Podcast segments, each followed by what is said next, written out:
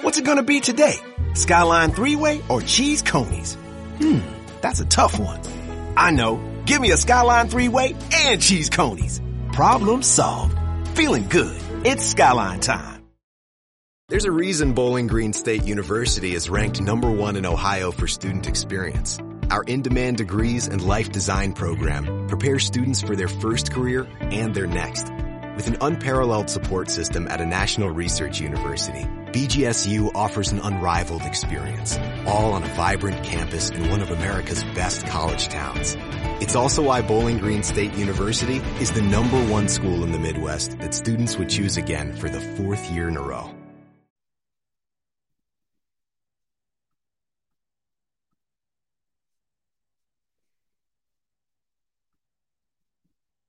Welcome into a new edition of the Going Deep podcast. We're here to break down a little bit from the game last weekend or last Thursday against the Patriots. We haven't spoken since then. We'll spend a little bit of time on that at the end of the show, but we're going to focus on the Jets, maybe the Dolphins here toward the end of the show, as well as maybe some updates around Odell Beckham Jr. and other league news. We'll be right back at you right here on the Going Deep podcast. Josh Allen looking deep, going deep.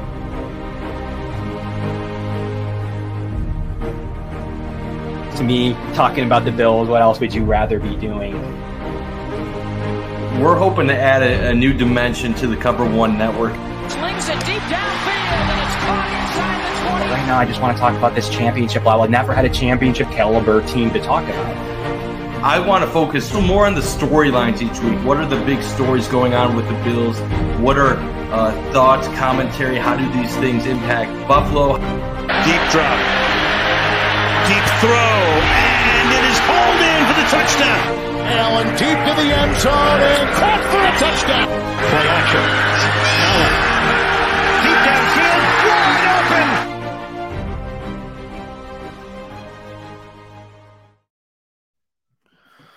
Woo, Mike, what a great Thursday here. Thank you, everybody, for tuning into the Going Deep podcast here on the Cover One Podcast Network. As always, I'm your host, Kevin Masseri, here with Mike Bunt to break down a lot to do with the Jets game today. We want to talk this great rematch. Will the Bills have it in them to get over the top and finally put the Jets to bed and maybe whew, end their season?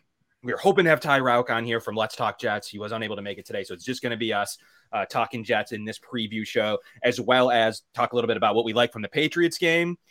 Can't go a whole show without bringing up the Dolphins here at the end, Mike, as well as you know, it's it's the Going Deep podcast, so that means Odell Beckham Jr. is going to have to come up here at some point. But we're going to start at the top with what's on fold.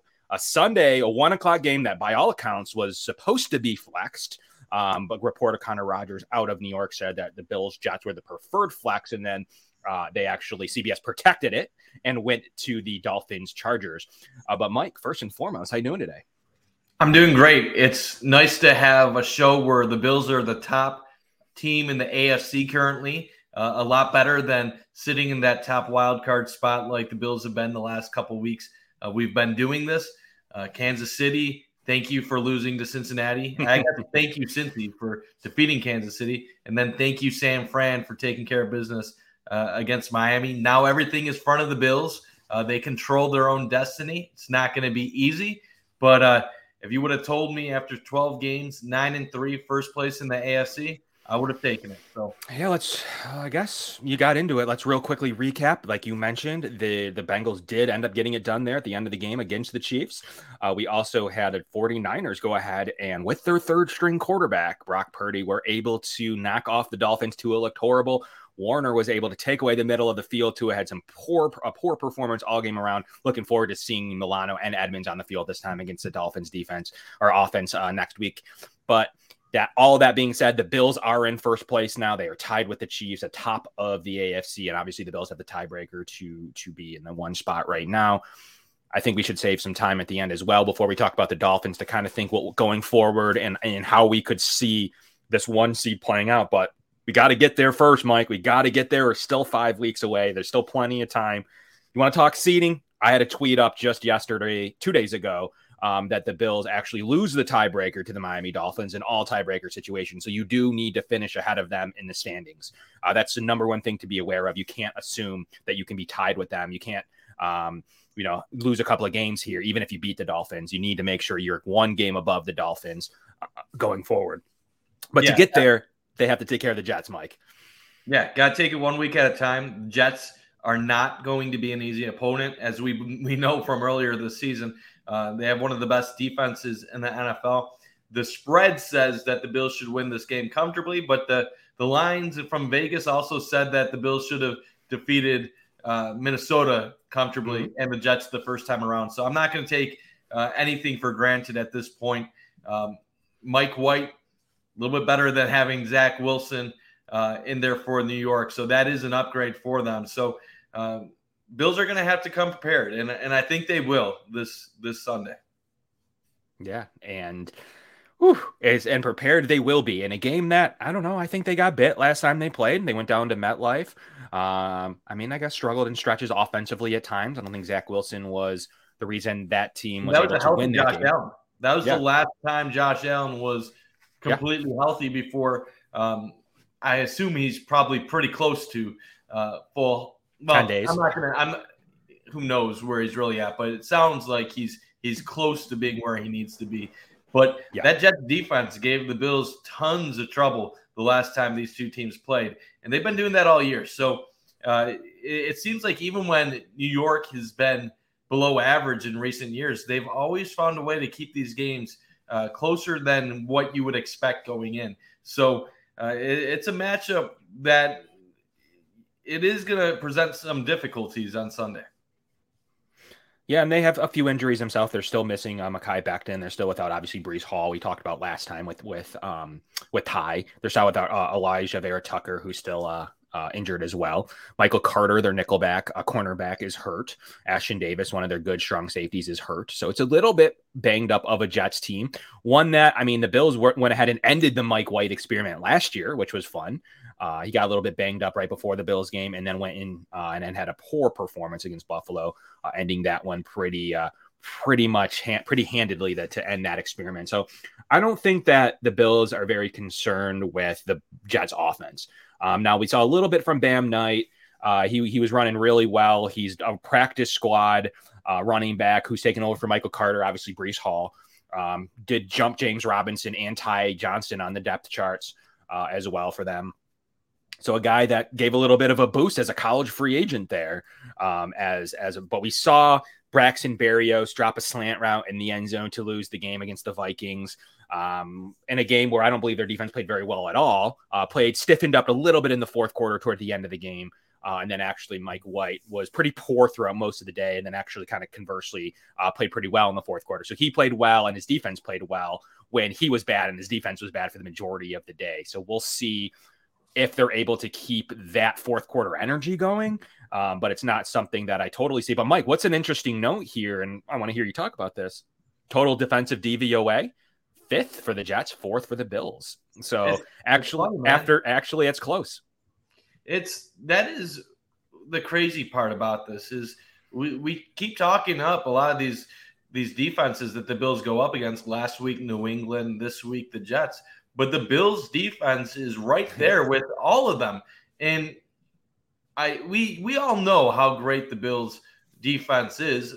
Statistically, they they've shown it the last few years. Out really outside of um, one of the last five years, they they've been a top top overall top tier defense, but uh, I feel like they're not getting the respect that they, they deserve in certain areas. You look at Pro Football Focus right now, and I, I know these grades are all about uh, the the people that they have watching each play and uh, grading each individual play. Pro Football Focus has the Bills with the 15th ranked defense in the NFL. You, you have to wonder what the heck are they watching where you have the Bills that low overall. We know that Buffalo struggles sometimes with tackling, but outside tackling, they they find a way to stop the run. They have been um, solid in their secondary for the most part uh, early in the year. Yes, they've had a couple recent uh, games before New England where they they had a few struggles against number one receivers.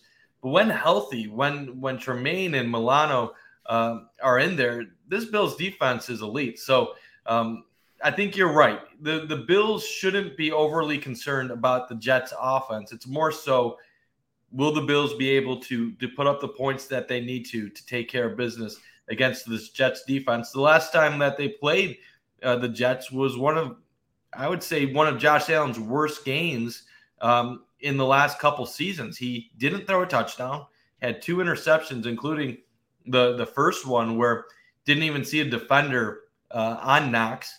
Uh, he did rush for 86 yards and two touchdowns, but that was a game that Josh really just could never find it. And the Bills did have a, a double digit lead um, late in the, the second quarter. So it was one of those where the Jets kind of just started controlling the clock, getting uh, running the ball effectively, and uh, before you know it, that last minute touch, uh, that last minute field goal just won them the game, and the Bills didn't have an answer. Yeah, no, we'll start there. Uh, any news on Dawkins to to kind of kick this off? Nothing immediately. It did seem like it was shorter term by all accounts. It wasn't a high ankle sprain.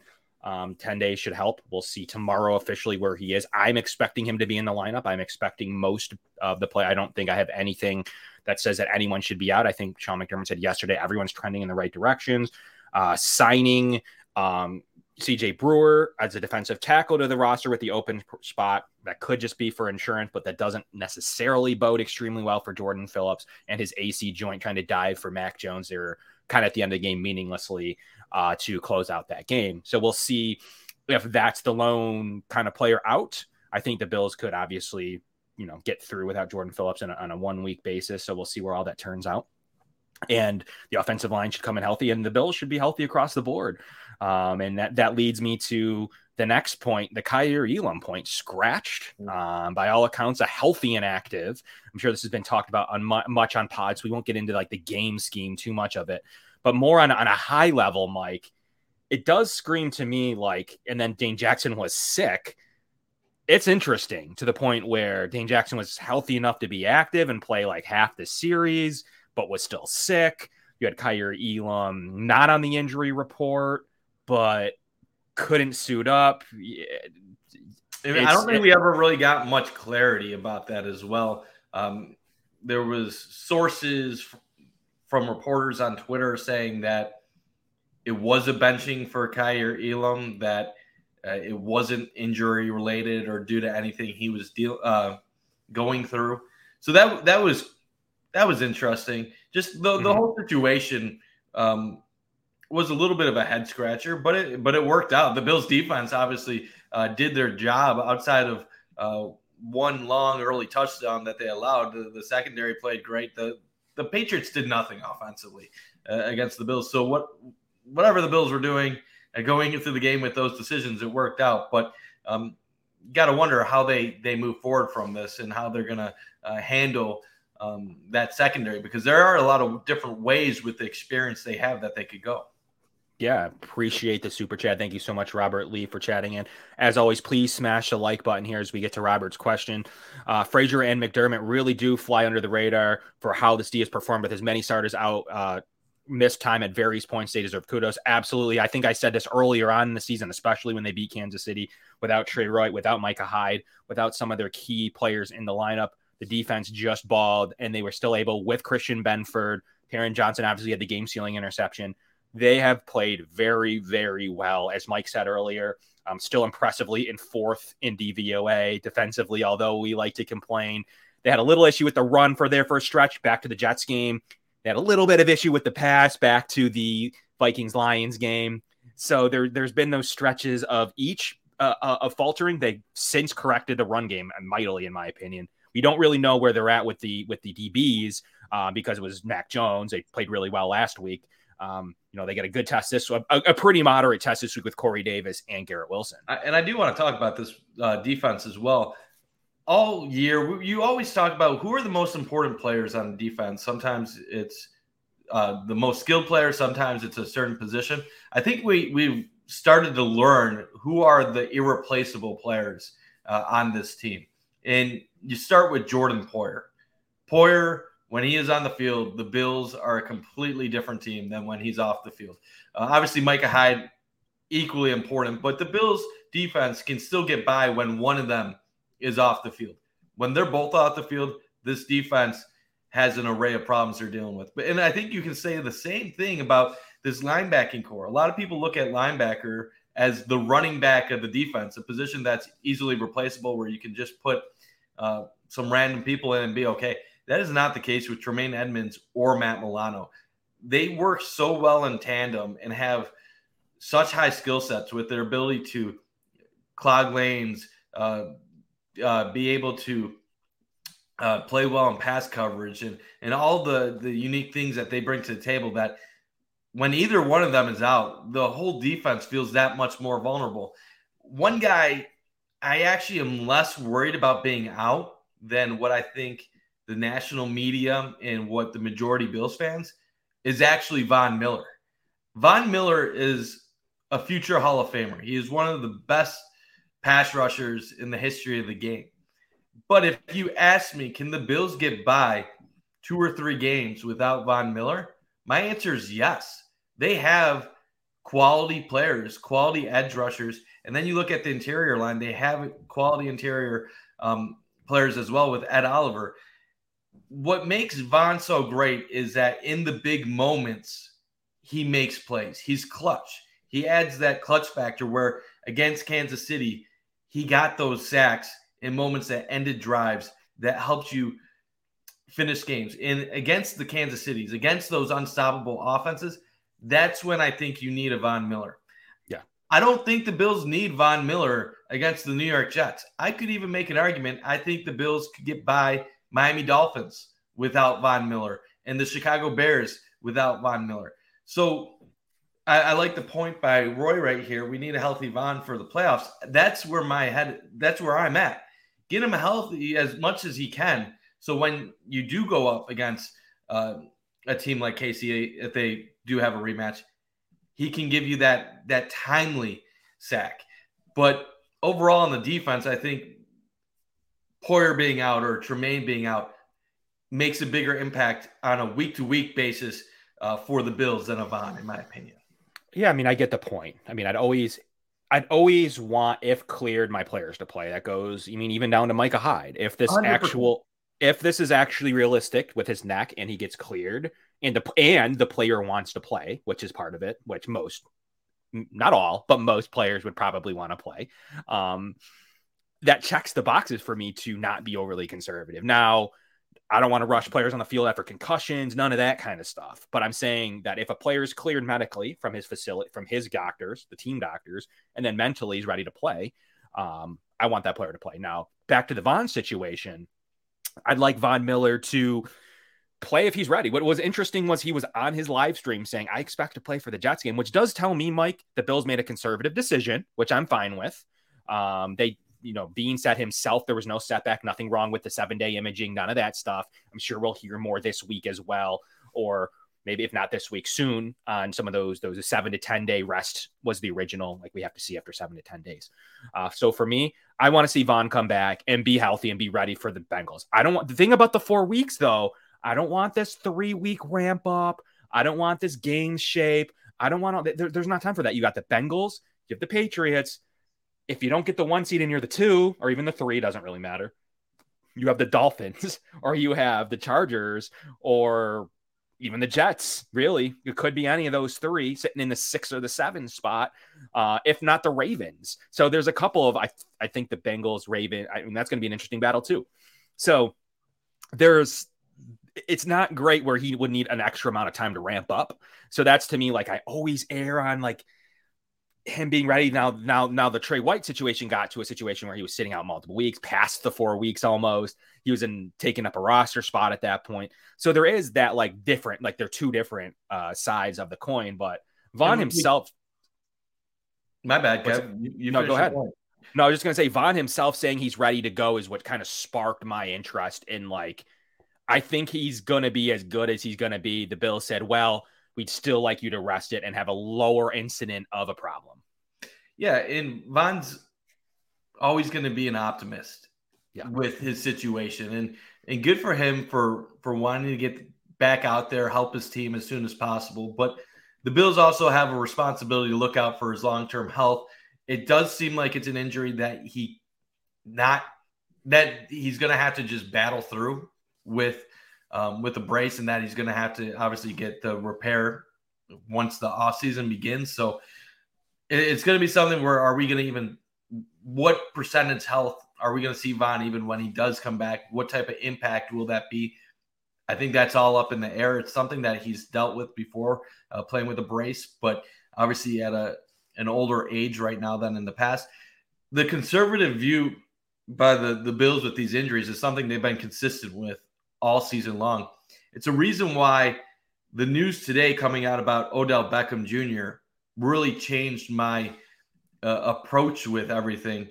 And I, if you're okay with talking about it right now, we, we will talk about the, the Jets game. But I, I do want to talk about the, the news with Odell Beckham Jr. Everyone thought after the visits to the Giants, the Bills, the Cowboys, that we could get a decision today. Doesn't appear like that's going to be the case. And what I find so interesting is the 180 that we have seen from the Dallas Cowboys in the last 24 hours. For Weird. For the first three months of the season, first two months of the season, it was all Von trying to recruit OBJ, telling Bills fans, well, he's going to be ready for December and he can he can help out the Bills. And I was all on board with that. I, I was 100% on board. I thought, okay, he'll sign a, a cheap contract, uh, try to win a Super Bowl, then he'll go out in free agency and, and do his thing. Starting in November, Dallas Cowboys get in the conversation. They're recruiting him actively. Then the New York Giants entered the conversation. I never really believed all that smoke, but he ended up going to New York to visit. For the past three, four weeks, the national media has all been about the Dallas Cowboys are the favorites. It's going to be the Cowboys or the Giants, and and the Bills were still in it, but that you weren't hearing them really be discussed.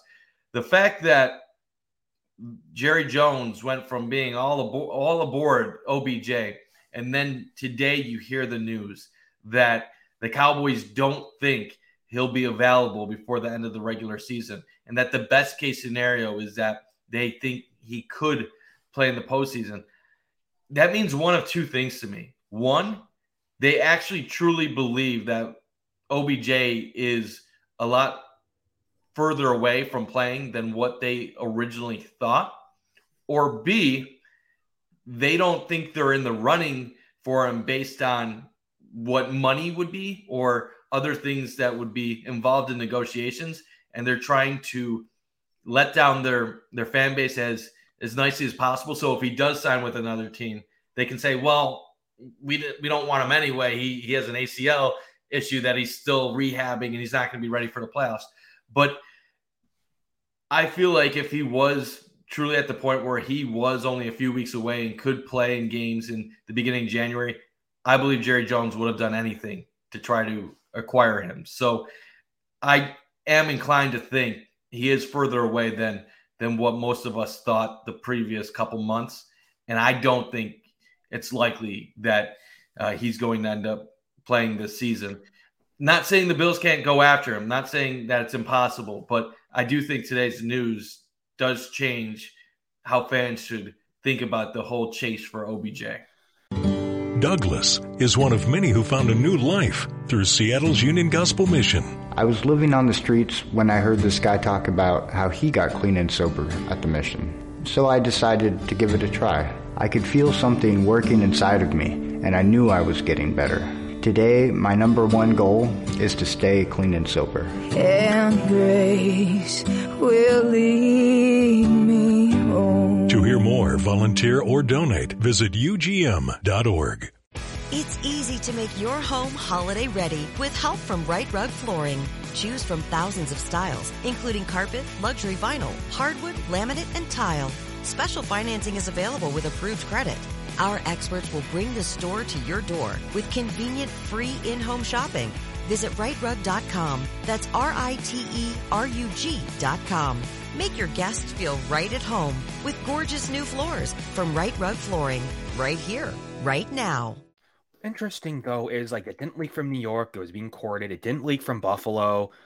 I don't know. It seems to me like he got there and Jerry Jones is a little bit upset that he was expecting this guy who he's going to give 10, 15, 20 plus million dollars, depending on how much guaranteed, didn't work out. And he felt kind of chapped about it. And they're spending time and money and energy courting him. And he wants all the proof in the world that he's going to come back and be Super Bowl uh, OBJ.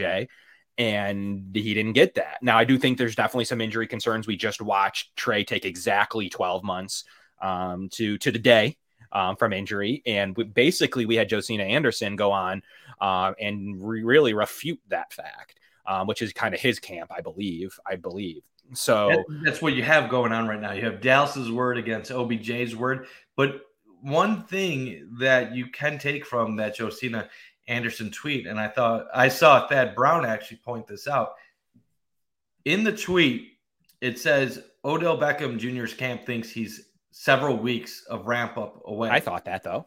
Several weeks of ramp up is a very broad way of putting it. Is that two or three weeks?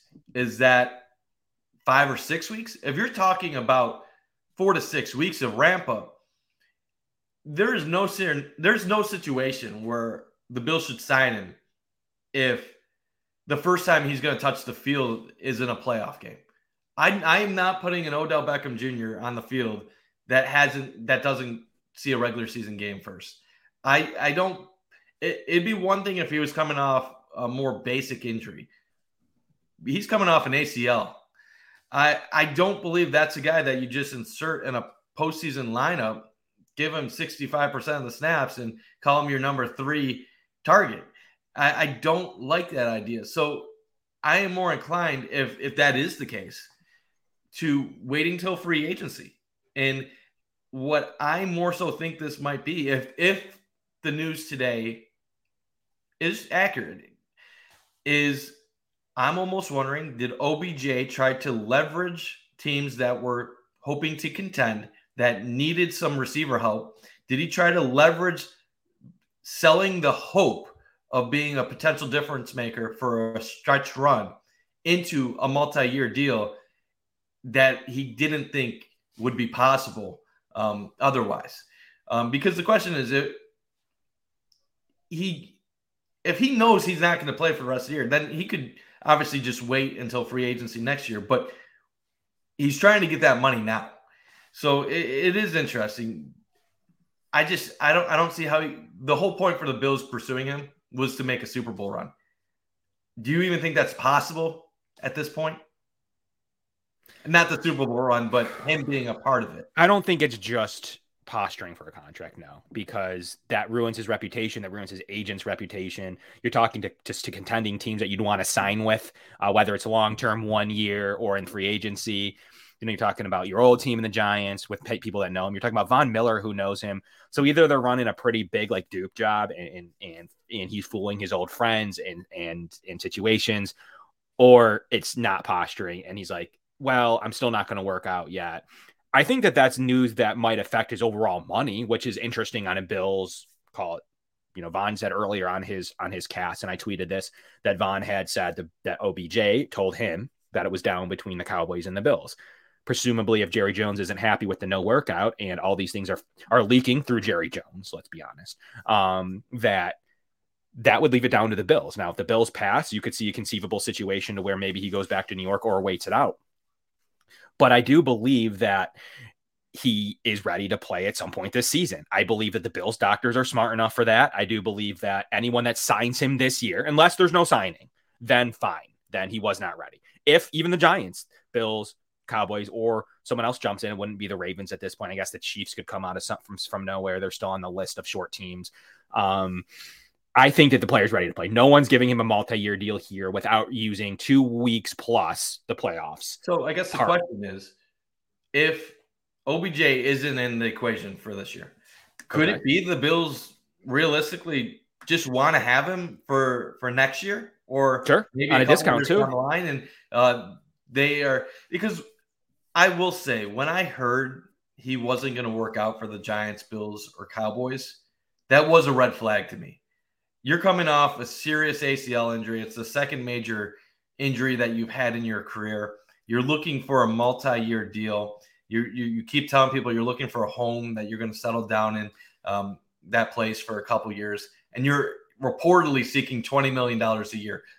Let's be real, that's not going to happen. But that's a lot of money uh, and then a lot of risk for teams to invest in you without even seeing you work out. So to me, the the non workout was a red flag. I am assuming that due to Von Miller's relationship with OBJ, that Von has probably been feeding Bill the Bills information. They probably have had had an idea where he was at in his rehab.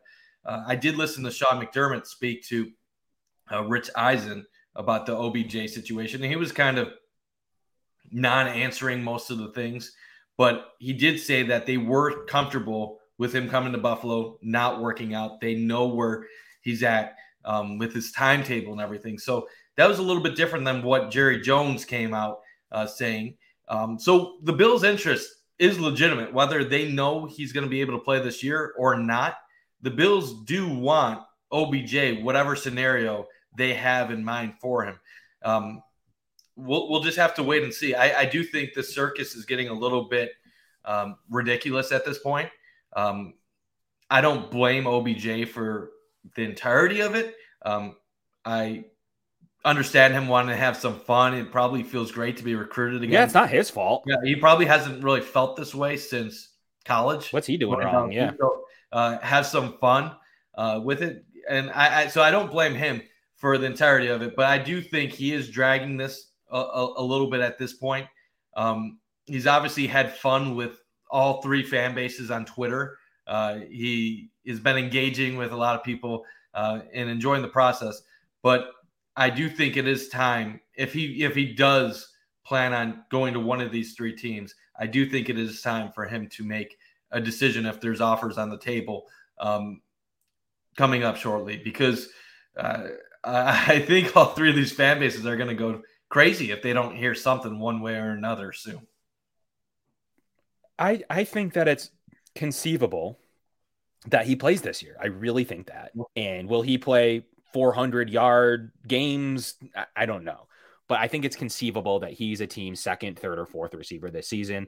Um, I don't think it's outlandish by any stretch of the imagination. I expected him to be on Vaughn's timeline. I expected him to play like more toward the end of the season. So this these multiple weeks in a system doesn't affect me at all. And I don't think it's outlandish for a team either. So let's say he can't play. Let's go down that road.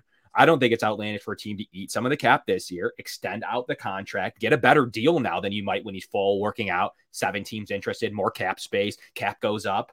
It's not. It's a shrewd business move by Brandon Beane or by anyone um, to sign him now to three to three year deal for half the price. I don't think it's crazy um, situation. They can definitely make it work. The money is not a worry, and we, have been talking to Greg about this. Uh, obviously, the Bills look at the a lot of fans look at the Bills salary cap situation and and they're like, how are they going to have the money to, to to fit him in? It's more than manageable. Brandon Beane knows knows how to work the cap. Greg has gone over a bunch of different scenarios with us about how the Bills can get OBJ what he's looking for while really not losing a ton at their expense. Um, if they if they sign an OBJ, you're probably saying goodbye to a Jordan Poyer and probably Devin Singletary as well. But those are both guys that, with Poyer at least, most likely was walking anyway. And then Singletary, you couldn't blame him if he did decide to explore the free agent market. But even if you bring in a guy like OBJ, you still have the ability to to re-sign yeah, Tremaine Edmunds sure. and um, make offer to try to keep Ed Oliver long long term. So going after him does not end, uh, does not cost you uh, a, a, ton. Obviously, if losing Poyer, that would suck. But I think you and I, maybe more so, I we haven't really talked about a ton uh, in person. I've kind of come to terms that this is probably the last year Poyer will be on the Bills. Yeah, I'm back and forth all the time on that topic on Poyer, and we'll. I think Greg's going to do. Uh, we'll see if I'm able to jump in uh, to do a cap special. So we'll kind of tie Poyer in with that cap special on the Cover One Podcast Network with the restructures. What are they going to do with Edmunds? A couple of those scenarios. Um, yeah, you can absolutely sign Odell Beckham Jr. put him on IR. That would be what a team would do. So say the Bills, they would eat one of those three years of the contract. So the best thing is prorated. So if he signs for the last four weeks of the season, a team's only paying him, you know, one fifth of what's left on, on say it's a $20 million deal. And then that's one year right there. And then they're getting him, you know, a lot of that bonus money's eaten up they're able to pay him next year for a pretty reasonable amount and then have some void years at some point. So there is a way that it makes sense to consider your future team and maybe get him back for a playoff run um, as well as a, as a side bonus. So there are, it isn't totally lost. And I believe the Bills are thinking, you know, the Bills are always playing chess with the cap, especially. And I believe that if the Bills sign him, the Bills have a really strong plan. It isn't just like a herky jerky, let me get him in the system because I think he's going to go for 400 yards against the Bengals. Um, I think that there's a long term plan by Brandon Beane um, when he's playing chess with the cap and getting a wide receiver two in the system all off season at a much reduced rate. So that's that's my opinion, and I, I, still believe he you will see him suit up this season as a huge boost for teams that have no film on him in that specific offense. There could be a boost there um, for um, him coming in and playing 50% snaps. You know, no one's saying he's going to play 99% of the snaps, um, but him coming in and playing 50% of snaps week 17, week 18, and all of a sudden uh, be immersed in your offense. So I do think that that's still a possibility for him uh, going forward with uh, with with OBJ. So we'll have to wait and see how it goes. But I do believe him leaving Dallas. There's some some smoke there that Jerry Jones is probably already positioning to not sign him. Might be good uh, good news for the Bills to go ahead and maybe be someone that was more serious with him. So it's going to be a pretty fun uh, couple of days on where he ends up signing. But I do believe he ends up picking a situation here uh, in the next day, day and, or two. And just final thought Life's better with a home policy from American Family Insurance because you'll feel protected no matter how the wind blows. All so you can keep enjoying the home of your dreams. And our expert agents can help you save up to 23% when you bundle home with auto. Insure carefully, dream fearlessly. American Family Insurance. Get a quote? Find an agent at amfam.com. Products not available in every state. Visit amfam.com to learn how discounts may apply to you. American Family Mutual Insurance Company SI and its operating company 6000 American Parkway, Madison, Wisconsin. What do you think was the changing factor for Jerry Jones in Dallas? Because in the tweet that was released, mm-hmm. it said the Cowboys have the thought process that he's not ready because he didn't work out for them. Now, it also said they didn't expect him to work out for them. So they didn't expect him to work out, but they had all the positive vibes going in. Then he doesn't end up working out, and then you have the negative vibes.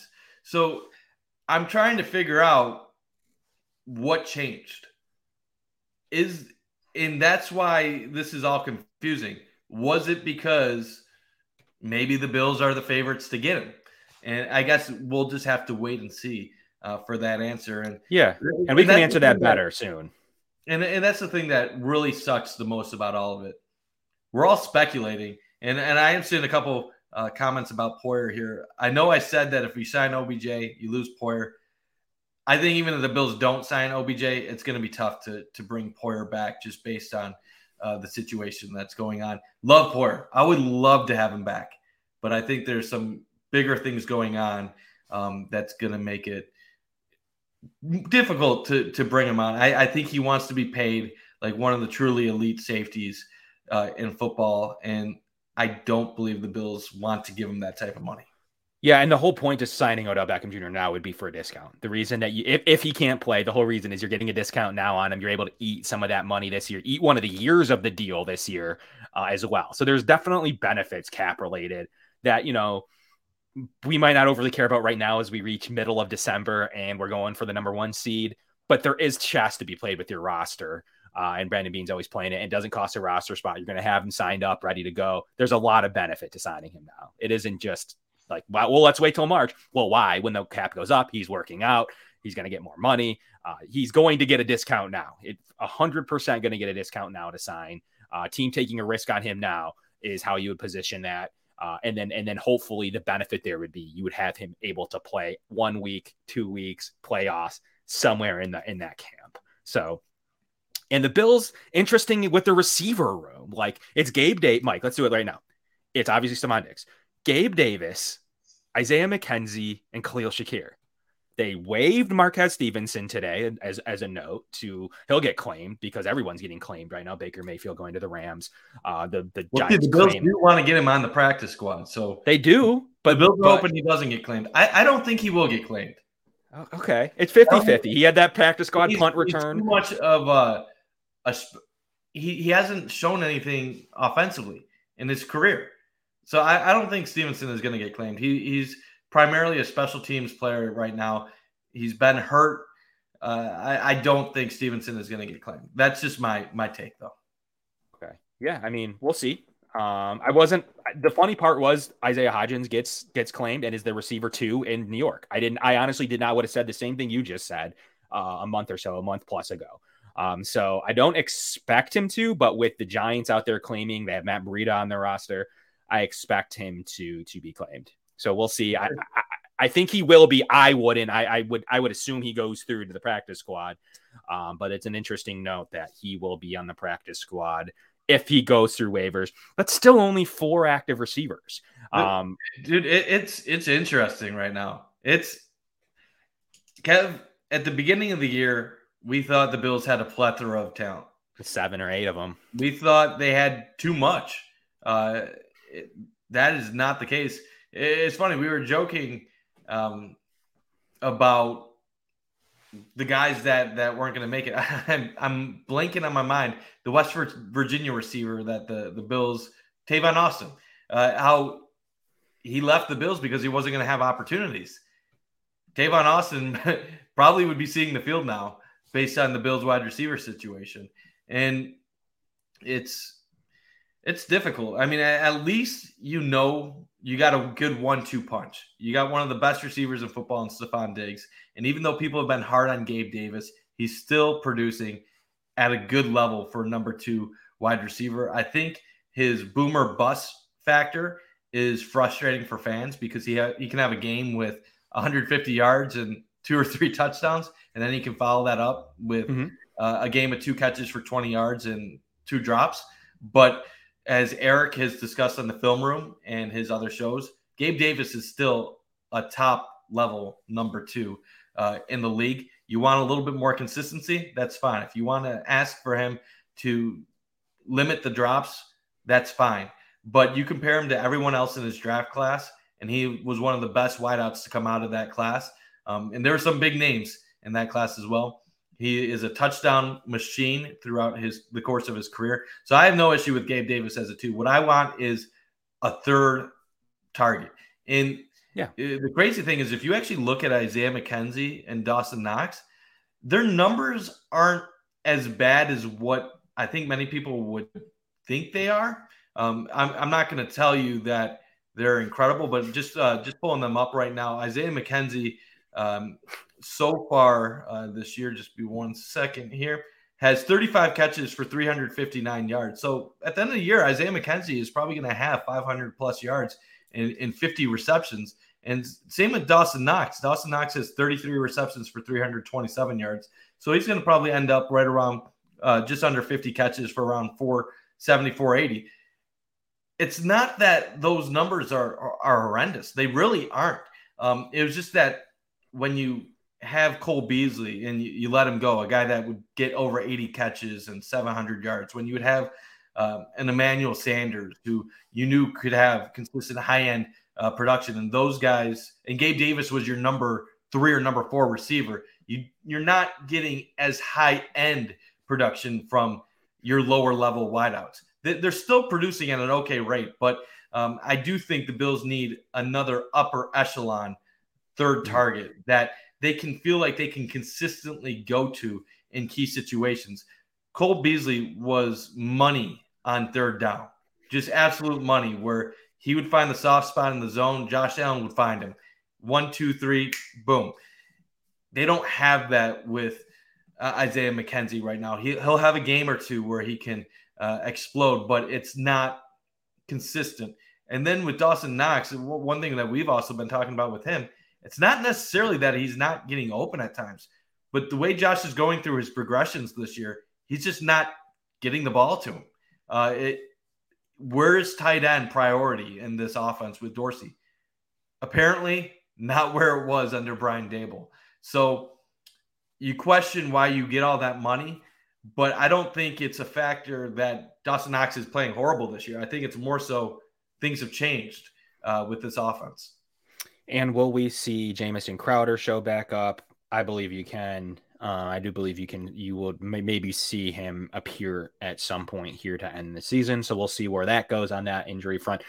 Whew, that's a lot of OBJ talk, man. That's a lot, lot, a lot to think about. I do believe that the Bills are very much in the running. They don't waste time in December. They don't spend time hiring private chefs and courting them, hanging out with Josh Allen the whole nine yards on game week, uh, game weekend for no reason. I do believe that there is some legitimacy to him being ready at some point this year, at the very least toward the end of the season. So we'll see if that amounts to anything. And the news out of Dallas actually gives me hope that he's trying to to bash the player almost. Those are really those are really interesting That's things to saying. say. It doesn't make sense. It Nothing. doesn't- It doesn't add up. Why would you go from wanting him to then bashing him? Because uh, last thing I'll say Because you can't pay for the player. You can't afford him. Because what a lot of people and talking to my coworkers, they would throw out things like, "Well, you're trying to lower the price, or you're trying to get bad medicals out there." Here's the thing: the Bills have their own medicals. Like they don't care what the Dallas Cowboys information is. That won't make an impact on their decision. And it's not going to lower the price because the Bills already have their own price in mind for him. So I don't think it's to change the opinion of the, or of the Giants or the Bills. I think it's more to tell your fans it's not a guarantee he's coming to us. And John, thank you so much for tuning back in. We always appreciate you as well as a super chat. Please like and comment. It means so much to us. Months and we talked to John about this months ago now, as as he noted. Month ago, when you guys raised the OBJ possibility, I was against it. Now you've converted me. Go to OBJ. He would feast on number two cornerbacks. Davis feast on cornerback three. McKenzie plays a gadget role. All wins. That's exactly my point. Was our point. I think Mike's point too, going back when we talked about this in October, when some of this was more realistic um, at that time, and then obviously growing in popularity to today. I agree. That is exactly the plan. Um, that is kind of what everybody would be thinking. Uh, and you really, and then you have Khalil Shakir as the fifth guy that really grows the depth in that in that wide receiver room. So couldn't agree more that the, the the the decision there is that you get him against cornerback. Look at look at this week as we tune to the Jets game. Let's look at let's say he was playing and and was healthy enough to play this week. You know, he'd be you know you'd have Sauce Gardner who doesn't follow a receiver. He was on Gabe Davis the majority of the day. He'd be able to go against OBJ.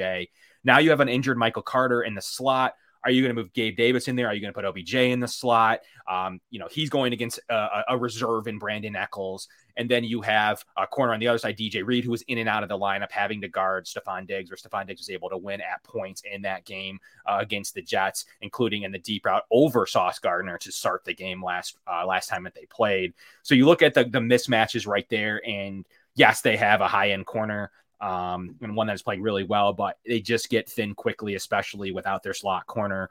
Uh, it's it, it becomes a problem um, for them in this game, uh, as well as missing their safety. Ashtyn Davis is a pretty good safety, third round pick a couple of years ago. So to me, if you just look at it in the Jets' perspective, I believe that the Bills would be able to uh, to to totally control a game when they have a one more one more weapon. You know, we're having trouble scheming the tight end open right now for various reasons. So to me, I think that it's it's a very Hey, Drew Scott here, and I'm Jonathan Scott, reminding you that life's better with a home policy from American Family Insurance. They can help you get just the right protection at just the right price and help you save when you bundle home and auto. Kind of like Goldilocks and the Three Bears. It'll be just right for you. We love a custom build. American Family Insurance. Insure carefully, dream fearlessly. Get a quote and find an agent at amfam.com. Products not available in every state. Visit amfam.com to learn how discounts may apply to you. American Family Mutual Insurance Company SI and its operating company 6000 American Parkway, Madison, Wisconsin.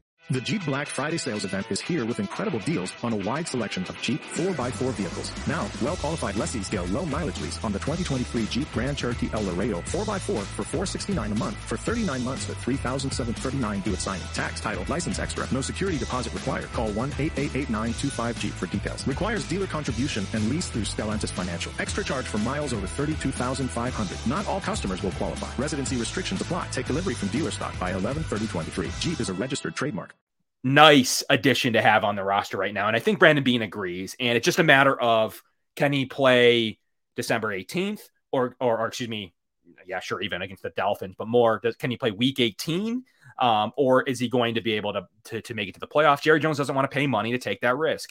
I do believe that Brandon Beane has envisions of just going through this with Trey White, and it's harder on a quarterback as cornerback, as many of you have already said. And then we can even get on Kyle Trimble, Dr. Kyle from Banged Up Bills as well. If the if the Odell news is looking like the Bills or likely next week, I, I promise you we'll have on a doctor uh, on here to kind of give their side of like what the rehab would look like. No reason to go down that right now, but if the Bills are the favorite and or de- are decided to sign him, we'll jump right in with a emergency injury edition on like when we expect him to play.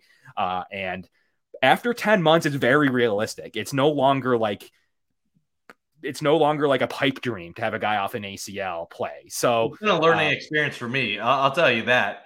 I yeah. um I used to think that 10 months you could you could return and I think yeah. the, the recent trend was people starting to return sooner than ever before. You were starting to see nine, 10 months. But I learned through the Trey White experience and now this OBJ experience. Don't assume the best case scenarios. Assume the worst. And if they return before that, yeah, good.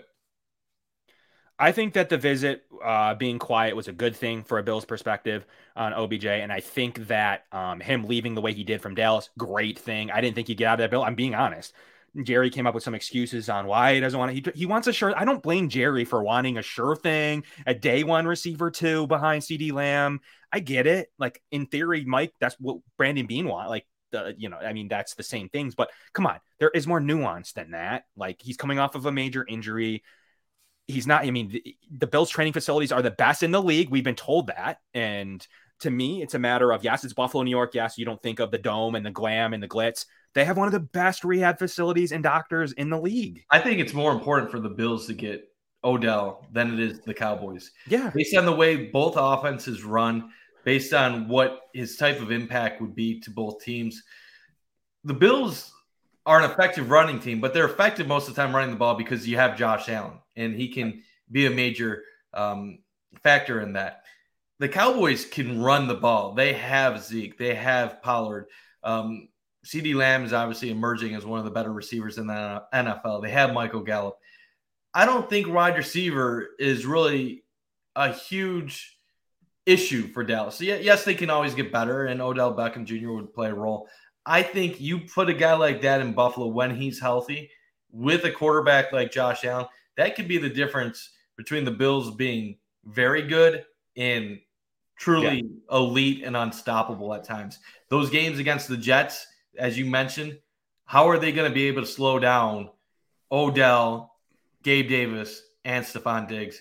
Don't see that happening. Um, did want to quickly uh, get to something quick. Uh, obviously, uh, Greg Thompson with our sponsor. So, Kev, if you're okay, I'm just going to uh, play our, our quick. And maybe there, maybe there's some odds out there for as we see the odds ever moving uh, in the OBJ situation. So get out there and consider maybe putting your money where your mouth is on the OBJ situation. Uh, obviously, Bet US is uh, a sponsor for all the Cover One. So Greg's going to have a few words and just listen to this quickly.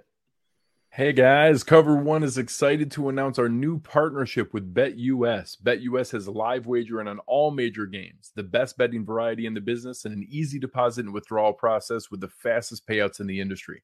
Our loyal Cover One fans get a choice between two exclusive offers either a 125% sign up bonus on your first deposit up to $2,500 or a free $50 bet with no deposit required. Just use promo code COVER1 on the links provided in the show description below. BetUS, where the game begins. Woo!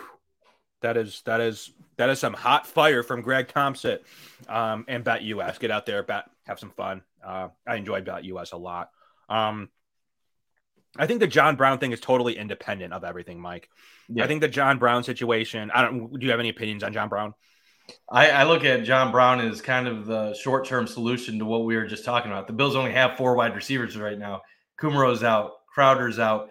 Uh, you don't necessarily trust Khalil Shakir in big moments right now. At least that's the vibe I'm getting from the Bills coaching staff. Not that he's gonna, not that he can't be a good player down the line, but right now as a rookie, they don't want to have to rely on him. I see John Brown as a as a person that is going to be a short term uh, fill fill some space, and then hopefully at the end of the year they haven't said that Crowder is out for the year yet. So hopefully Crowder is someone that we can eventually see uh, return to the field. I'm not going to count on it. But uh, I, I, look at right. John Brown as uh, a guy that has familiarity with this organization. Um, Josh Allen, some of the other offensive guys, Dorsey, and it was just easier to bring in a guy that they knew than to bring in a completely different player, teach an offense for a period of two, three, four games, however many games that they'd actually come up and play in. I think that's all interesting, and I think that yeah, he's just kind of a, a practice squad body. Kind of took over for Tavon Austin. Um, Tanner Gentry, kind of the vet in the room. Yeah, Tanner Gentry can't be elevated again. Um, so I think that there's all of those situations going on, and I really like one point I wanted to get to still in the receiver room. Um, I believe it was John who mentioned the fact of uh, you could go ahead and everyone gets better um, by putting him in the in, in the number two receiver room. I also think that that means you don't have to address receiver at all. Um, and from there, uh, you can go ahead and draft O line. I think that that's all. Um, I think that that's all you know, really good stuff. Um, went to four straight Super Bowls, added James Lofton to the roster. If Beane can make that correct uh, contract contract make sense for the Bills, he should do is sign it. But yeah, great point, Carl. Um, for sure uh, go up there and check check out that comment by Carl. I can firmly agree that uh, this could be a move that sets him over the roster over the top, and then you can use your draft resources elsewhere. great so, analogy. It's it's yeah. a great one. Yeah. Get a guy thirty. Some people are going to give up on him because of the age, because of the injuries. He's still an elite player. The numbers were not there in recent years because he was playing with Baker Mayfield. Has anybody watched Baker Mayfield in, in the last couple years? Horrible. And then he went to a, a, solid offense in LA, started producing, and by the time he got to the Super Bowl, he was looking like a top wideout once again. And if he hadn't torn his ACL, I bet you he would have been the Super Bowl MVP last year, and he would have gotten a bag full of money, uh, probably by the Rams uh, in the offseason. So you could say that injury changed the course of his life because now teams are going to be a little bit um, more cautious how they move forward with him. And I think OBJ, had he not torn his ACL in that Super Bowl, would be playing at an elite level again right now. Yeah, and RJ as well, you know, coming in and the importance of having a great number two. And to someone else's point earlier about Jalen Waddle um, and uh, Tyreek Hill being the reason Miami are, is what they are. I, I firmly agree that without either of them active on a game, whatever game it is, I do not believe they're nearly as good. Um, because then you can bracket the other one, take them out of the game, um, or let's say you didn't have either. I don't think the team would be good at all. They can't run the ball. Um, so I completely agree that um, I completely agree that receiver two is is really important, and that's why Beane's taking it seriously, and that's why the long term deal could come up. You you incorporate him in the offense for a couple years. You don't you have Diggs signed for a couple years. You have uh, McKenzie for a couple more. You have Davis for two.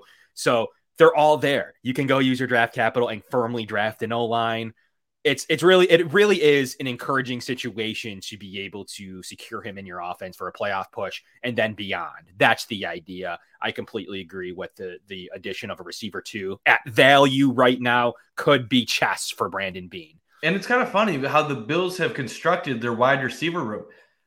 The way it currently sits, none of them are high round picks. Uh, you look at Stefon Diggs, fifth round pick. Uh, you look at Gabe Davis, fourth round pick. Uh, Isaiah McKenzie, lower round pick. Khalil Shakir, fifth round pick. So the guys that the Bills have, they've either been lower round picks or the Bills have brought them in through trades or free agency. How Brandon Beane first put together a wide receiver room was free agency with guys like Cole Beasley, John Brown. Then he finally made the big trade for Stefon Diggs. So you really haven't seen Brandon Beane be aggressive in the early rounds of the draft when it comes to drafting wideouts. Now, sometimes they can be more of a sure thing than a third or fourth round pick.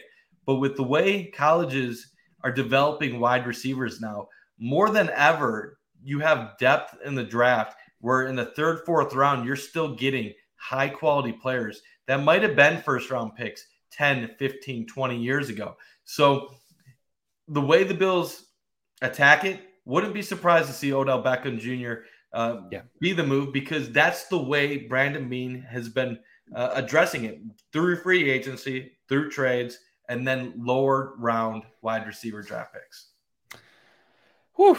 Well, that is that is a ton of receiver talk here in the Going Deep podcast, and we're going to transition it to a little bit more game day chat here as we kind of await the news from Odell Beckham Jr. And we'll see. I think the Bills are right there. I think that there's just as good of a situation for him to sign in Buffalo than anywhere at this current moment.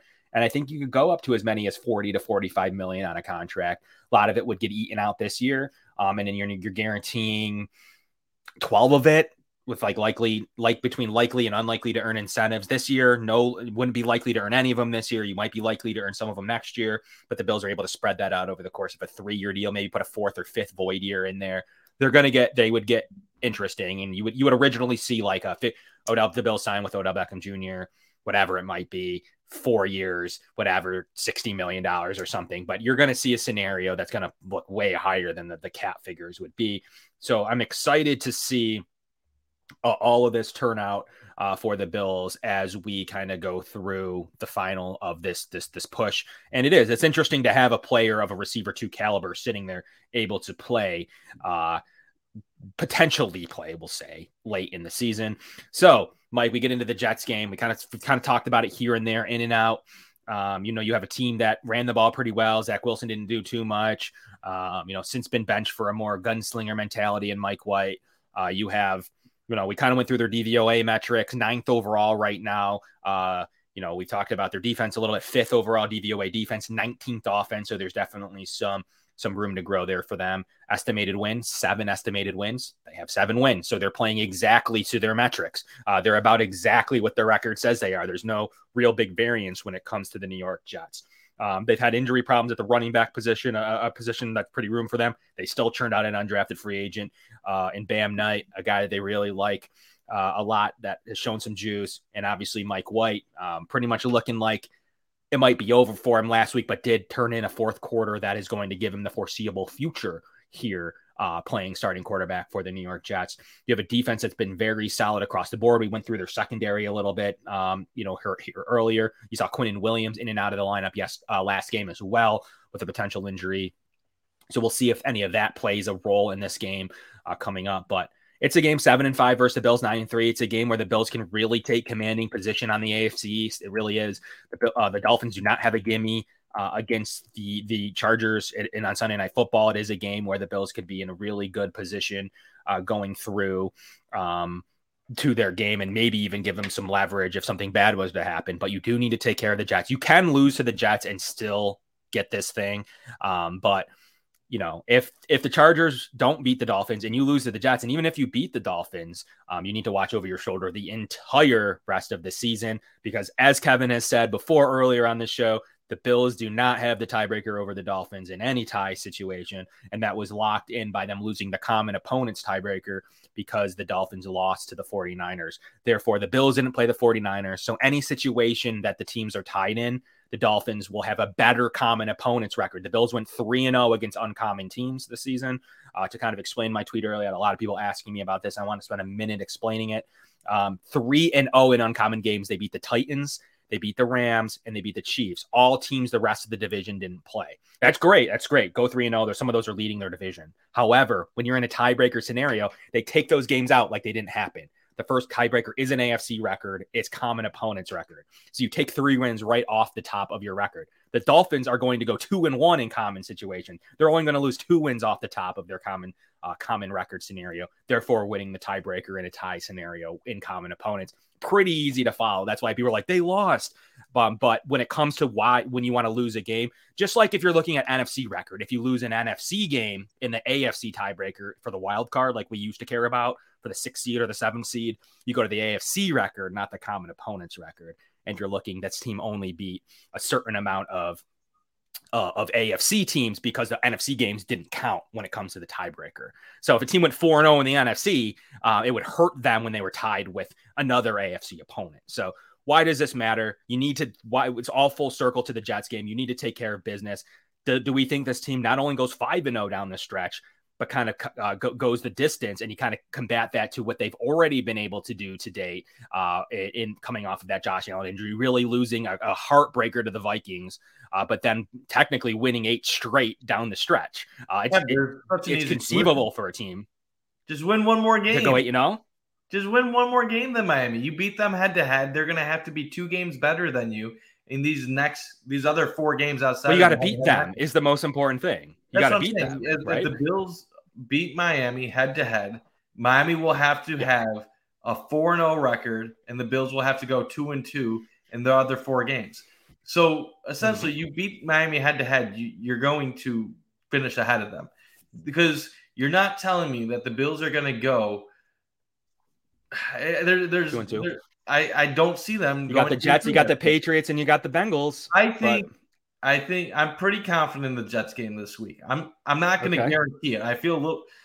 I don't feel as confident as I did the first time the Bills played the Jets, but I still feel pretty good. And after the Patriots loss recently, I don't know if the Patriots are going to be playing for the playoffs in week seven, week eight. Okay.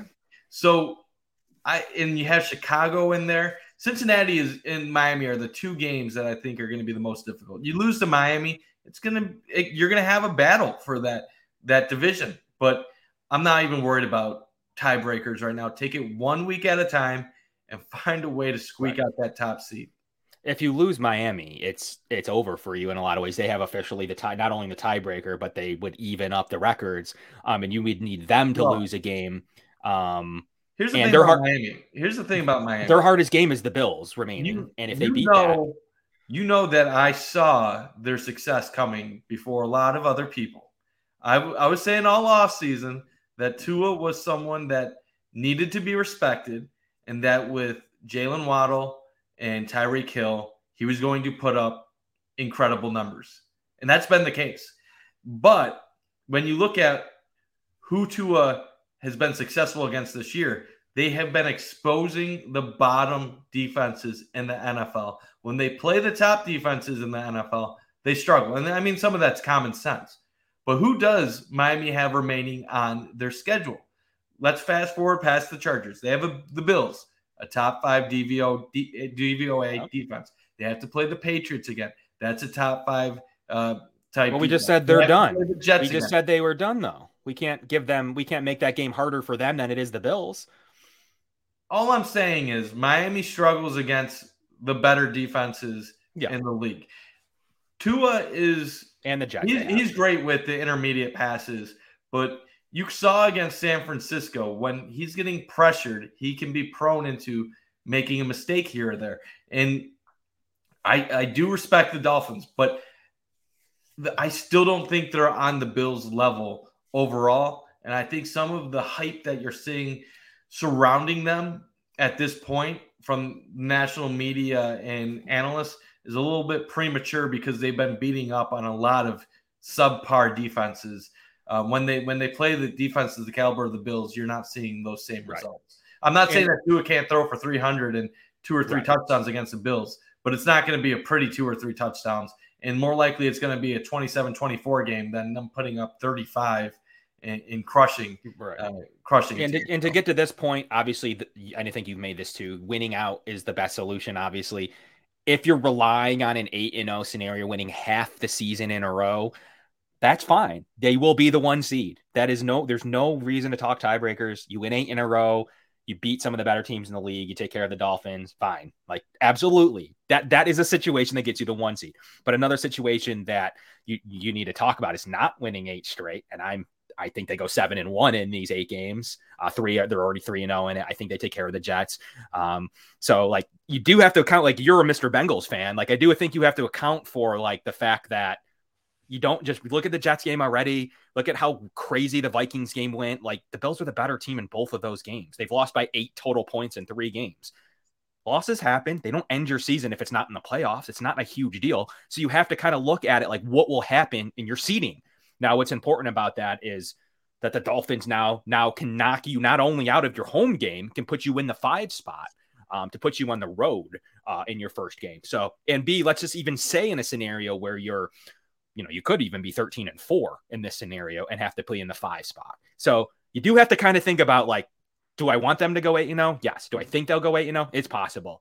Do I think they're more likely seven and one and to finish the season out? Yes. So you have to actually look at tiebreakers realistically and kind of look at it from a holistic standpoint of like, the Dolphins have the tiebreaker over the Bills, and you have to have that in the back of your mind.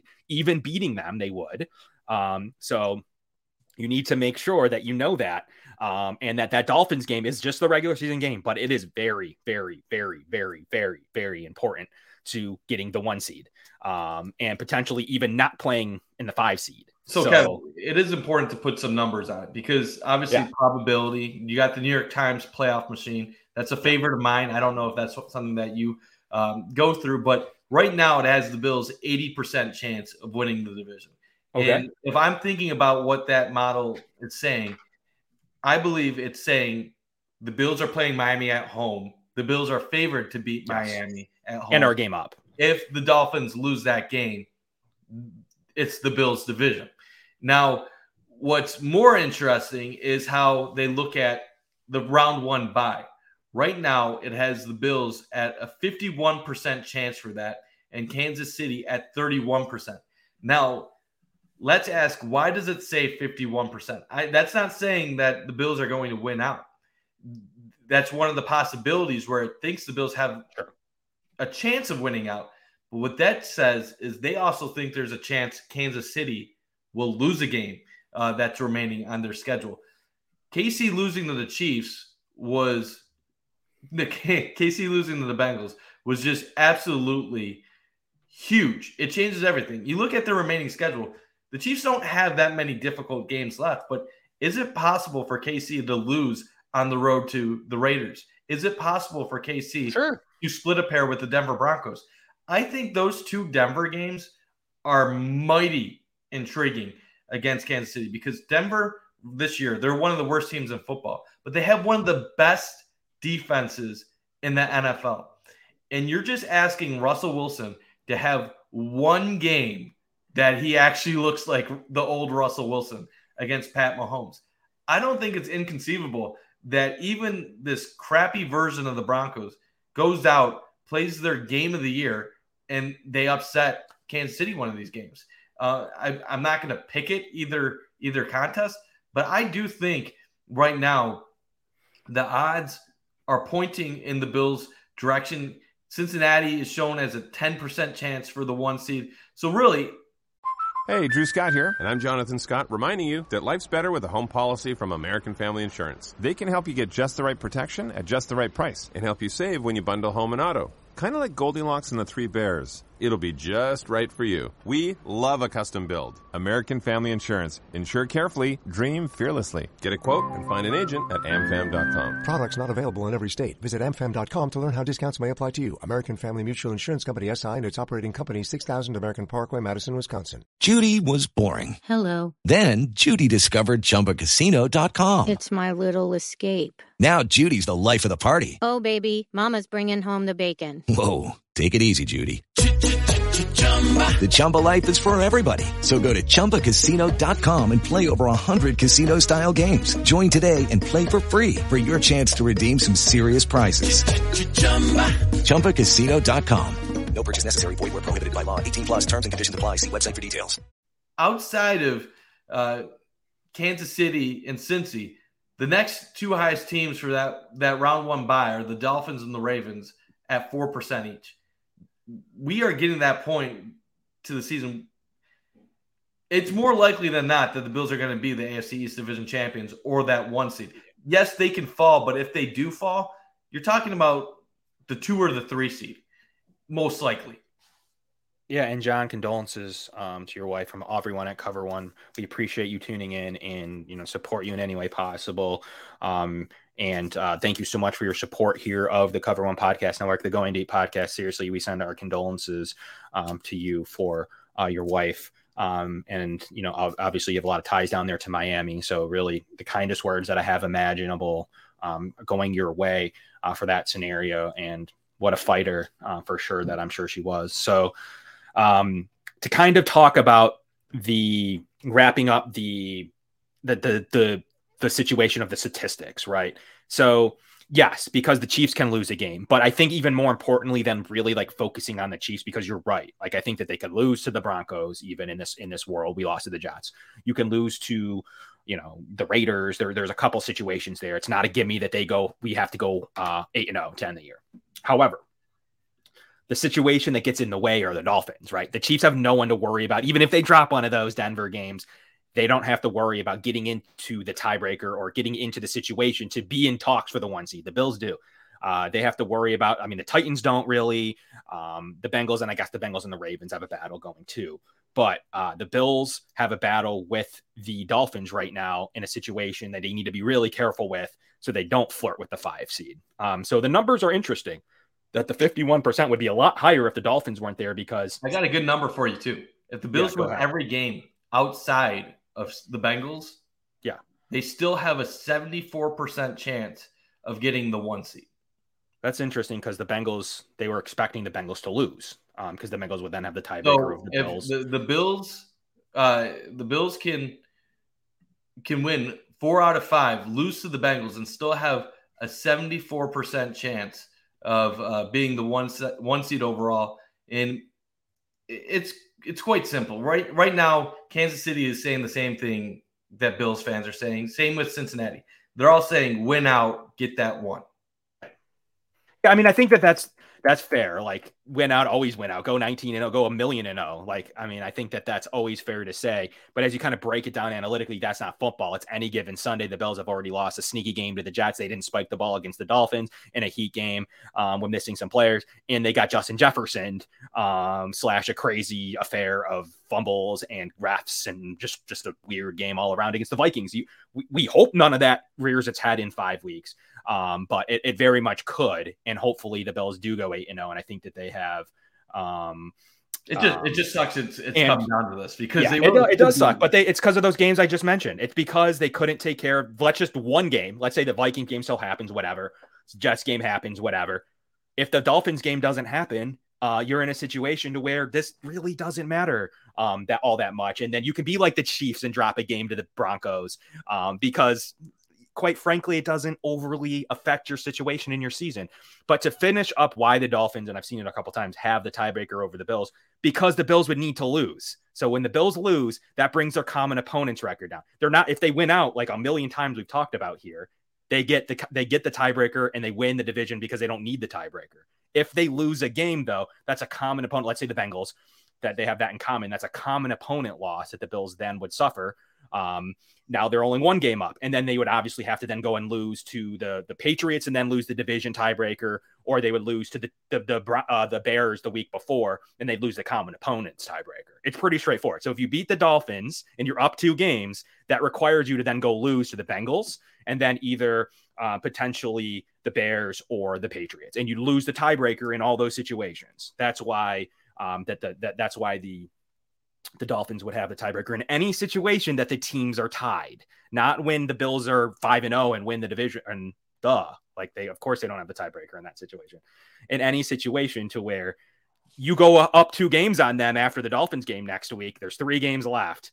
In order for the Dolphins to tie you though, you'd have to lose to the Bengals and then again to um, in any situation, either either the week before against the Bears or the week after against the Patriots. Then you'd lose the division record if it's the Patriots, or you'd lose the common opponents if it's you go and lose um, to the Bears. So that would be why. So that would be why the Dolphins, in any situation, the team's untied, any situation possible, the Dolphins would go ahead and earn the tiebreaker. Can't be tied with them. Um, that starts with beating them next week uh, in Buffalo in a situation I tweeted Saturday night football. Um, Saturday night football. Uh, weather has seemed to have some snow in the air. Dolphins fans are pretty, pretty, pretty, hmm. pretty witty, saying it's going to get moved to Detroit, like they have any idea at all. they're the worst. they're truly the worst. Like, like, it's it's remarkable.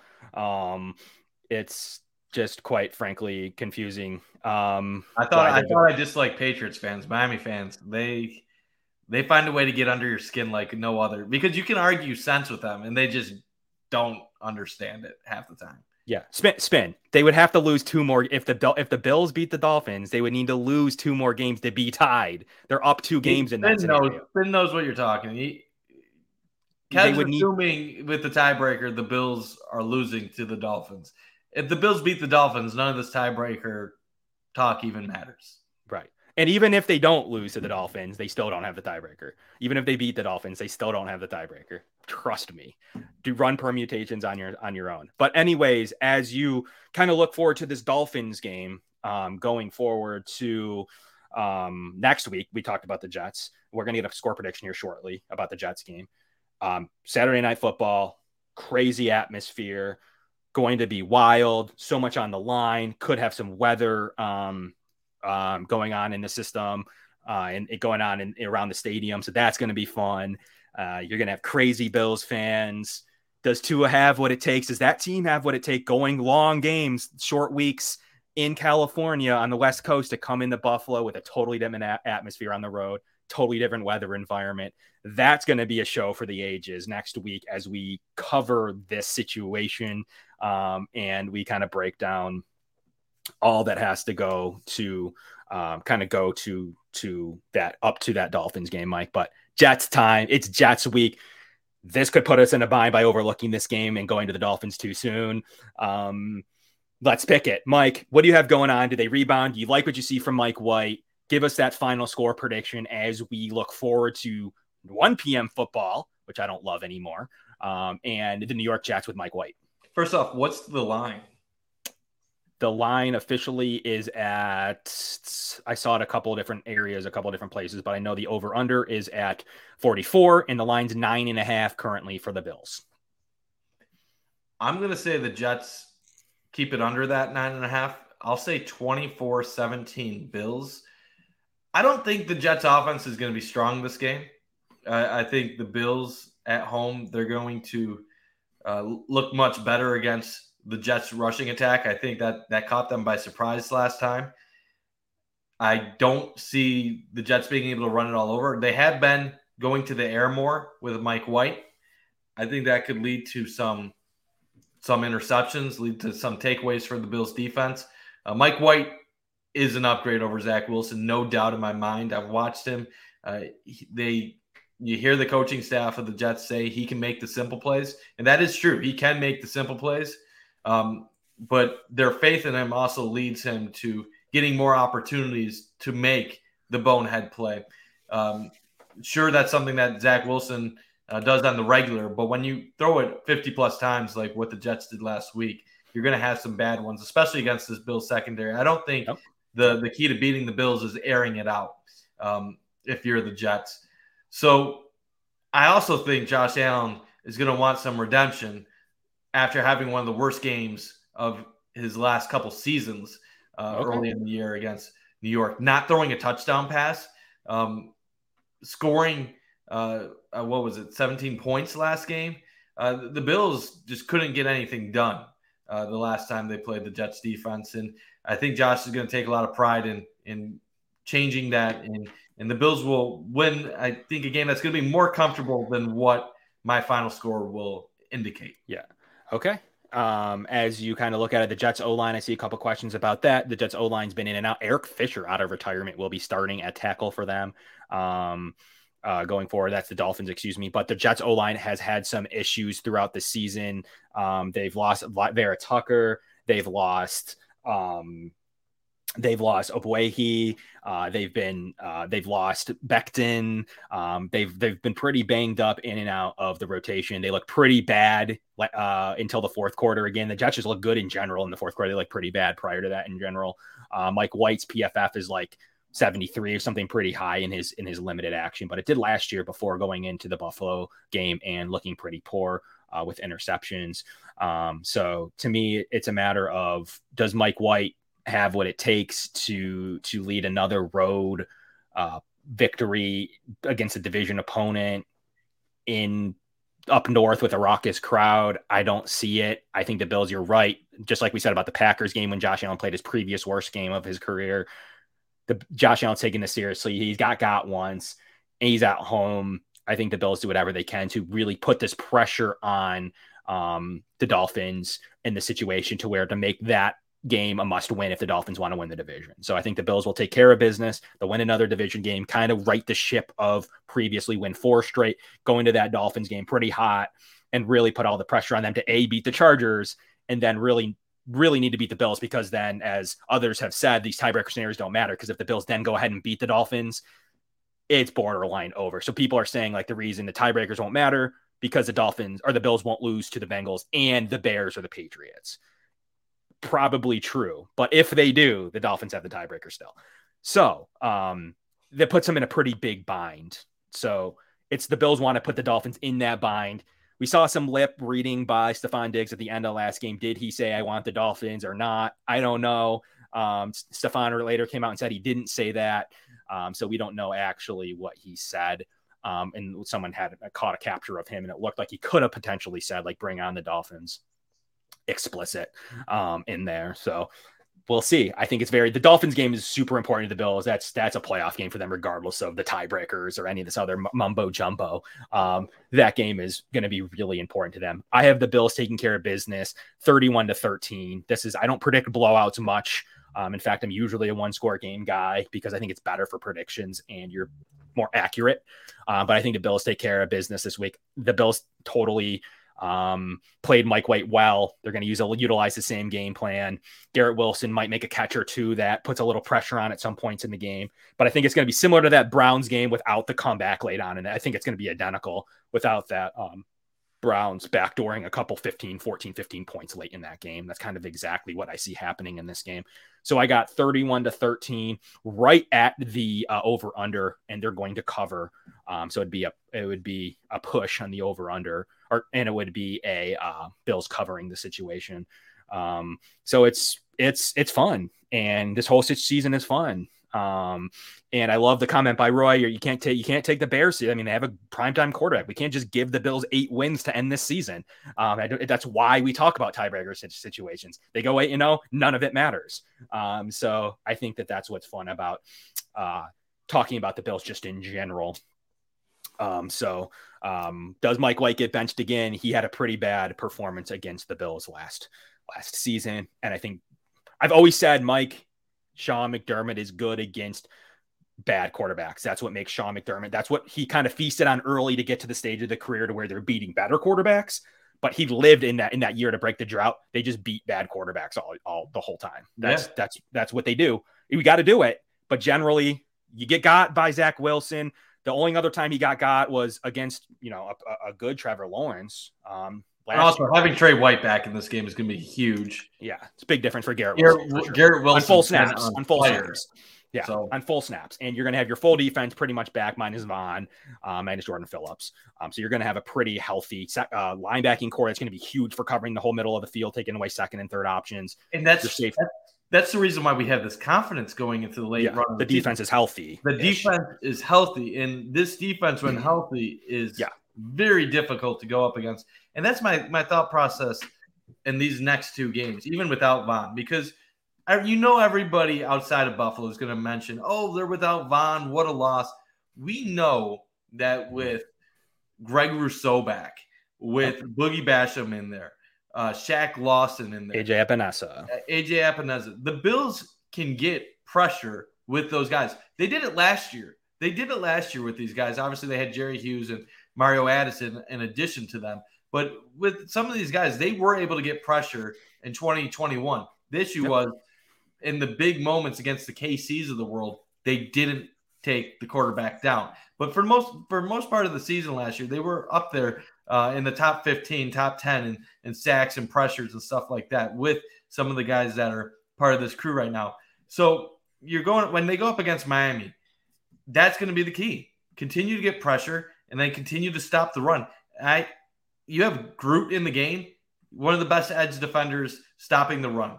Ed Oliver in the game. You have Daquan Jones. I'm going to feel good with a healthy Bills D line, healthy Bills linebacking corps going up against Tua any day of the week because if they can force him off the mark, if they can force him into third and long situations, I think this defense with a healthy Tre White is going to yep. get stops. Um, if Tre White wasn't back, if uh, Tremaine or uh, Milano were out, if Poyer was out, different story. But you have Tua come up to Buffalo. You have Mike White coming to Buffalo, playing in colder conditions, uh, sometimes windy atmospheres. That's going to get them off their game. Those are guys that need to be at their best when they're going up against the Bills. And if there's things that are going to push them off of it, advantage Buff, advantage Buffalo.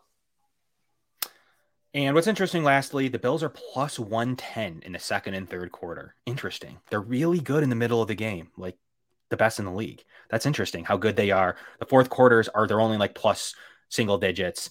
Uh, I think it's like plus one.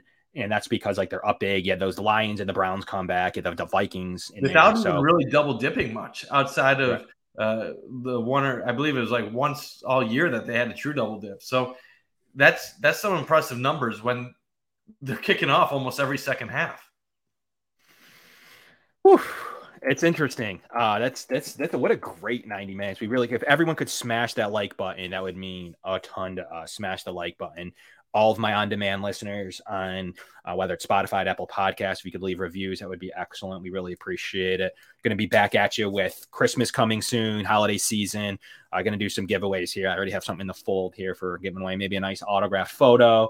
Uh, to somebody listening in as well. I, I, think that that would be pretty pretty cool for a Christmas gift for all you guys uh, tuning into um, tuning into this. Um, and I, I, just don't believe the Jets are going to beat the Bills twice. I mean, it's that simple. I feel that way about the Dolphins.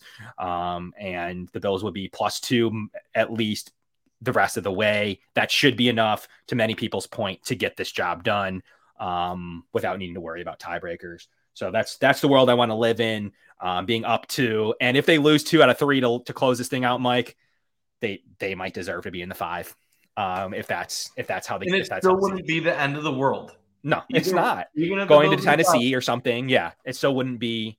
Uh, yeah, they'd be the four most likely. So yeah, you'd be going to Tennessee.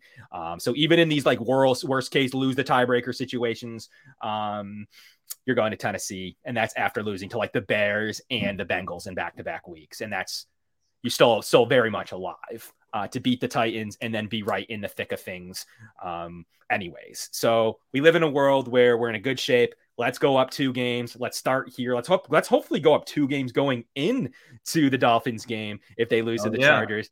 You and beat them, them, and yeah, end them. You end that. that I'll admit you in that scenario you do end them up three games. It's possible. Um, I I actually I'm going. I don't put money on games, so I'm not going right. to actually bet money. But if if I did, I'm going to bet that you see the Bills two games ahead of Miami at the end of next weekend. That Chargers team has underperformed the entire year. I, I can't they believe how bad that Chargers team is. And they need it. Spotlight game. They can't afford to lose. The Chargers lose that game. Their playoff hopes are are very slim. Justin Herbert going up against Tua, battle of the number two and three quarterbacks taken in that draft class. A lot of people thought Herbert should have been the guy that Miami took. I think this is uh, this is a game where you're going to see Herbert step up to the challenge and possibly have Tua maybe force a few things. Tua's good, don't get me wrong, but when he's getting pressured, which the Chargers do have the ability to do, could get him off his game a little bit. You're right. And going up three with three left, all you need to do is take care of the Bears on Christmas Eve. You take care of the Bears on Christmas Eve, you're like clinched to the two seed, and all you're worrying about is making sure you beat the Bengals um, for one seed. But even if you weren't able to do that, life's still good. Um, you'd still probably have a chance at uh, one or two. So, Mike, what an action packed show. We're going to be back next week, Tuesday at seven o'clock, talking Dolphins hopefully with a two game lead, hopefully going for that final and three game lead as three games left uh, in that situation. So, from the Going Deep podcast, we're really excited to bring on Jets week and Dolphins week after already taking care of the Patriots. Let's put the Jets, basically put them away to really fringe, fringe hopes for themselves. Give a boost to the Chargers, who then go and win and could hop the Jets then boosting down the uh, the Dolphins as well. So Dolphins have to go out west twice.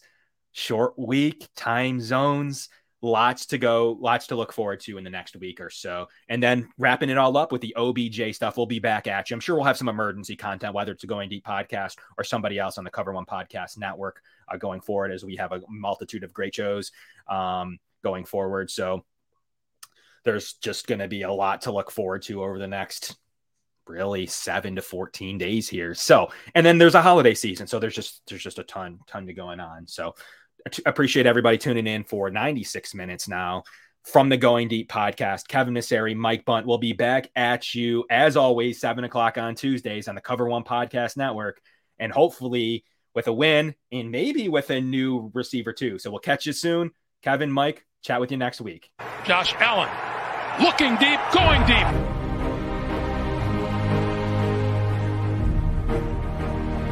To me, talking about the Bills, what else would you rather be doing? We're hoping to add a, a new dimension to the Cover One network. Slings it deep downfield, and it's caught inside the 20. Right now, I just want to talk about this championship level. I've never had a championship caliber team to talk about. I want to focus more on the storylines each week. What are the big stories going on with the Bills? What are uh, thoughts, commentary? How do these things impact Buffalo? Deep drop. Deep throw. And it is hauled in for the touchdown. Allen deep to the end zone and caught for a touchdown. Play action. Allen. Deep downfield. Wide open. With the Lucky Land slots, you can get lucky just about anywhere. This is your captain speaking. Uh, we've got clear runway and the weather's fine, but we're just going to circle up here a while and uh, get lucky. No, no, nothing like that. It's just these cash prizes add up quick. So I suggest you sit back, keep your tray table upright, and start getting lucky. Play for free at LuckyLandSlots.com. Are you feeling lucky? No purchase necessary. Void where prohibited by law. 18 plus terms and conditions apply. See website for details. Okay, round two. Name something that's not boring. A laundry? Ooh, a book club. Computer solitaire, huh? Ah, oh, sorry. We were looking for Chumba Casino. That's right. ChumbaCasino.com has over 100 casino style games. Join today and play for free for your chance to redeem some serious prizes. ChumbaCasino.com. No purchase necessary. Full prohibited by law. 18 plus terms and conditions apply. See website for details.